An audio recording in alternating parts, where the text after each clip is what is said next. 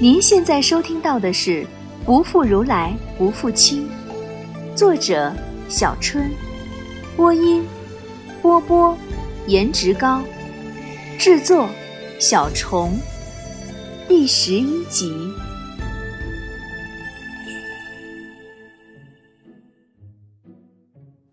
王舅要我还俗，辅佐他处理国事。啊，你肯定不答应吧？要不然就没有后来的大翻译家了。你如何得知我不答应？他探头看我，目光炯炯。因为你是鸠摩罗什啊。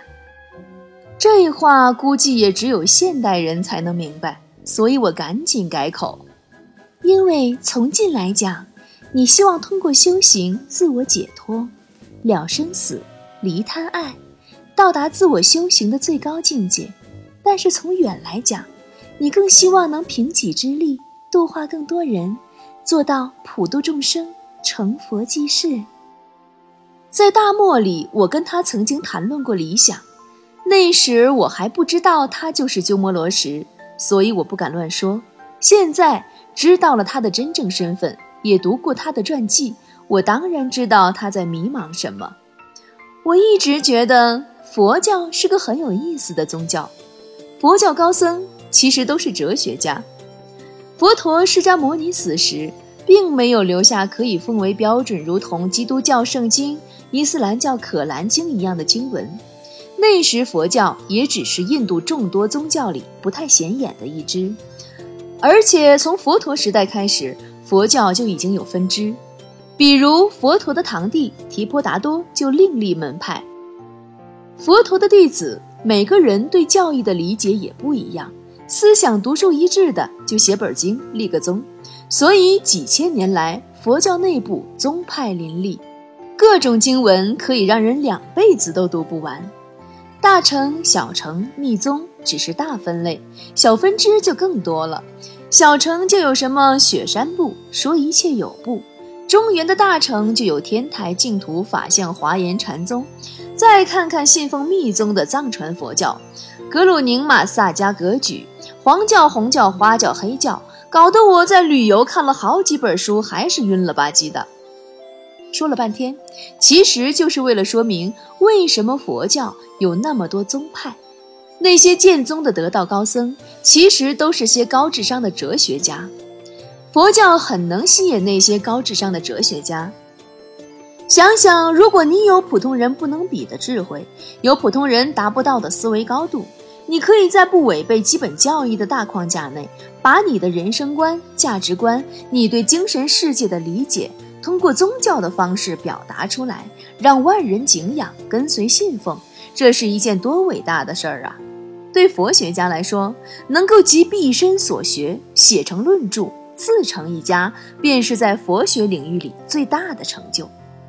罗什的智商那么高，善于思辨，是个不折不扣的哲学家。他当然也希望能成为万人的精神之师，引导芸芸众生达到他认为的绝对彼岸。眼下的他虽然只有十三岁，怕是早已建立了这样的人生观和价值观了。我正在想那些有的没的，怎么觉得半天没声音了呢？这才注意到他怔怔地看我，嘴角微颤，眼底居然泛出一片刺目的光，是赞赏。是感动，更是得遇知音的欣慰。爱情，罗什何其有幸，能在芸芸众生中遇见你。我尴尬的扯嘴角，露一个难看的笑。这绝对是因为我读过关于他的记载。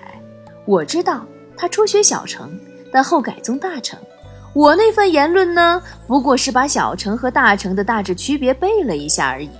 而之前他也流露过困惑，所以我能推测出他现在犹豫的正是改宗问题。爱情，还记得沙漠那夜，你曾问我为何出家吗？他的眼神越过我，飘向远方。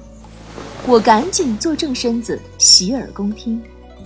母亲在我七岁那年出城游玩，看到坟间枯骨纵横。猛然悟道，贪欲乃一切苦难的根本。欲望之火猛如地狱之火，终究会将一个人烧成白骨，零落荒草间。他不想再受无尽的煎熬，便发誓：若不能剃发出家，就不吃不喝。父亲最初不同意，母亲便真的绝食。直到第六天晚上，母亲气如游丝，仍不肯进食。父亲害怕了，只能答应他。母亲怕父亲反悔，执意要先落发才肯咽下食物。第二天，他便受戒了，搬出家，住进王心寺。他的传记里就有奇婆为何出家的记载，轻轻点头。所以你就跟着母亲一起出家。他却摇头，两眼盯着微微摇曳的油灯芯，似乎在回想什么。母亲出家后，我因思念过甚，常常到寺里探他。他跟着大师们习经时，我便坐在一旁听。不知为何，那些经文我只要听一遍，便能背诵，人人称奇。寺中高僧佛陀蛇迷问我所背之偈，我皆对答如流。他赞我是佛门伟器，便跟母亲商量，欲收我为徒。他的早慧是出了名的，记得他的传记中便记载，他七岁出家时日诵千阶。每阶有三十二字，共三万二千字。想想看，一个七岁的儿童每天背三万两千个字，而且还是那种难懂的佛经，也就爱因斯坦霍金能比了。我估计啊，让他背圆周率都能破吉尼斯世界纪录。所以，母亲问我是否愿意出家。我知道出家能跟母亲在一起，便答应了。我一听，有点愣神儿了。是啊，无论他多聪明，也还是个离不开母亲的幼童。这个出家的理由多简单，而他的一生，在七岁便因着一点头，一锤定音。眼光从油灯上飘开，看向我，眼里的迷茫水雾再次浮现。你上次问我为何出家，我却发现真的不知道该如何作答。为了能跟母亲在一起，我已不再是七岁的幼童。再过几年，我便要受大戒，真正遁入空门。可是，我最近几乎每晚都在问自己：为何出家？那你想通了吗？我小心地问。以前习法，师傅们告诉我，要通过修行，自我解脱，了生死。离贪爱，才能达到彼岸之涅槃。我在济宾便跟随得道高僧盘头达多习小乘佛法，有四百万言，都是讲如何修行得正大果。可是，他站起身，踱步到窗边，无意识地扳手在身后，消瘦的背影，孤清寥落，虽然尚年少。已经显出未来佛学大师的雏形。一路回来，见白骨野于沙漠，盗贼四下伏没，百姓困苦不堪。我便想，我个人固然可以通过修行得到，可是他人呢？那些盗贼却依旧是为非作歹，百姓依旧受生老病死苦。我习佛法。究竟何用？我也站起来，走到他身后，柔声说：“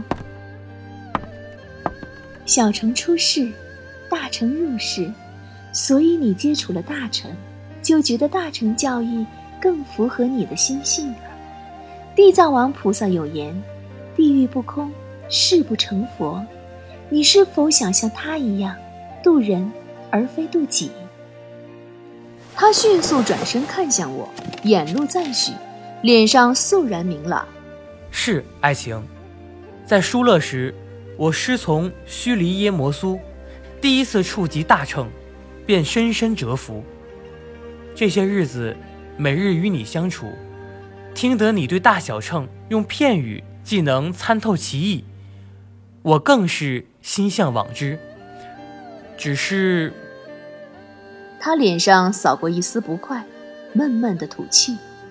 回秋辞后，凡我提及大乘，师尊们都斥为外道谬论，罗什无从学习，深以为苦。我能理解他的苦闷。秋瓷信奉小乘几百年，在佛教初期，大小乘的纷争又很激烈。大乘在当时传播，绝不是佛教内部的主流，而是极少数积极分子的作怪行为。所以可以想象，他在整个大环境中如何无奈，如何挣扎。罗什，其实大城市在小城上发展得来。两者并不对立。佛陀创佛教是为反对婆罗门教，反对种姓制度，所以教义简单，修行方式参考了当时流行的苦修，讲求个人努力求得解脱。可是时代在发展，小城局限便显露出来。踱步到他身畔，诚挚地看向他。小乘是自了汉，要解脱必须出家。出家人不是生产，也无后代。若每个人都出家，长此以往，国家无法生存，人类便亡。所以，当佛教跟世俗权力产生矛盾，便有大乘出来改变弊端。我抬头朗声说：“而大乘却是渡人，你只需膜拜送佛，便能成佛。这样不用出家，居士也可以成佛。”就能解决人与生产的矛盾，居士可以结婚，也就解决了人类繁衍的问题。所以，佛教能被当权者接受，才能流传更广，有更多的信徒，即所谓“佛光普照，普度众生”。他听得有些呆了，陷入沉思。我不知道他能了解多少，我纯粹是从宗教与生产力。与统治阶层关系上论述，再添一句：罗什，你欲改宗大成是对的，大成更适应时代发展，能解决更多数人的精神需要。以他率达屈心的个性，大成度人的思想更适合他，所以最后他选择改宗也是必然。他抬眼看我，略带稚气的脸上仍有丝顾虑。那中原汉地呢？汉人会接受大成吗？我笑，那是当然。大乘佛法会在汉地广为流传，生生不息。季羡林说过，一个宗教流行时间长短，与它的中国化程度成正比。谁的天国入门券卖得便宜，谁就能赢得群众，就能得到统治者的支持。小乘。要么辛苦的修行还不一定成佛，大乘尤其禅宗在中国提倡顿悟，一禅题皆有佛性，只需虔诚供养，口宣佛号，则放下屠刀，立地成佛，何等轻松惬意！他也渐渐开怀，眉眼间显出一股坚定的神色，似乎下定了某个决心。前些日子，罗什在王心寺后一间废墟的殿内。得到一部经书，是《大乘经论》，罗什忍不住偷偷看了，感触良多，却碍于师尊教导，不敢让其他人得知罗什如此趋向心论。今天与爱情一席话，罗什已明了如何取舍，回去后便给师尊师兄诵读，日后定要广宣大乘。度更多人成佛。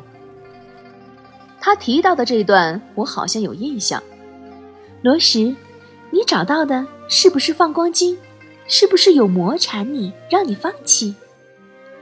记得他在传记里说，当他展开《放光经》读诵时，突然只见空白的木碟，他知道是魔暗中作怪，而诵经的决心更加坚固，于是魔力失效。经文的字迹立即浮现，他便继续学习。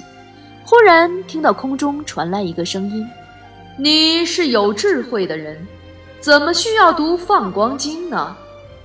他回答：“你是小魔，应速离去。我的心意如同大地，不可丝毫被转动。”我当然不相信他真遇到过魔，我更相信为他立传的会角写这段奇特的经历，是为了体现罗什改宗大成遇到的心魔。因为改变自己一贯的信仰是件很痛苦的事儿，他肯定挣扎过，犹豫过，甚至想放弃过。心魔缠人才是最难消除。他果真讶然。放光经。念一遍梵文，应该是这部经书的梵文名。点头赞道：“这倒是个好艺名。佛法放光，普度众生。”他沉吟片刻。这部经文里说，佛法传扬是为了使盲者得视，聋者得听，哑者能言。勾者得神，狂者得正，乱者得定，病者得愈，赢者得利，老者得少，裸者得衣。佛法光大，可使一切众生皆平等，相视如父母，如兄弟。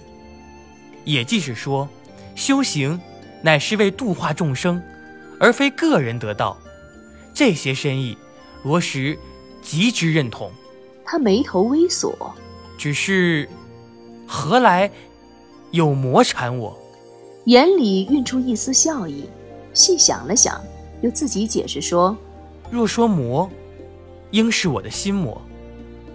不知道该不该学习大成。自从得了那部经书，我每日都犹豫了好几遍，看还是不看？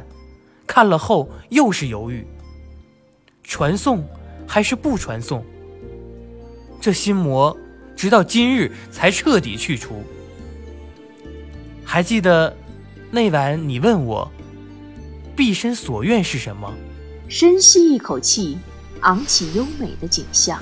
如今罗什可以像你一样，明明白白、大声说出理想。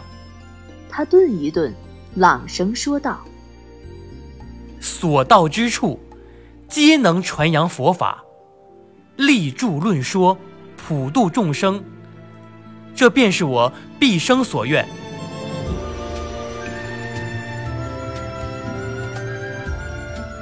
他高昂着头，油灯昏黄的光也掩盖不住他脸上满满的自信，流光溢彩的气度，让我一时间竟有些看呆了。如此的自信与早慧。出现在这少年身上，犹如看到了未来一抹绚烂的色彩，用生命燃烧的冲天火光，熠熠生辉。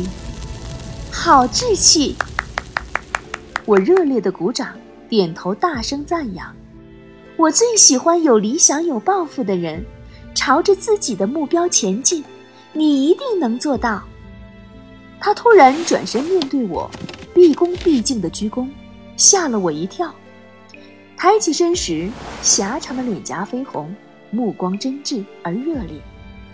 爱情，罗什得你为师，是佛祖垂怜，为罗什指点迷津。罗什一生定不负吾师。他从没对我这样尊敬过，心脏没由来的多跳了几下，心底一团莫名的火苗蹿升。迅速顺着血液循环周身，我不自在的用手扇风。都已经是大冬天了，怎么有这么热呢？那天课程结束后，他走到门口，看了看星辉闪熠的天幕。明天天气应该会放晴。他转头对我笑如春风。爱情，明日带你游秋瓷去。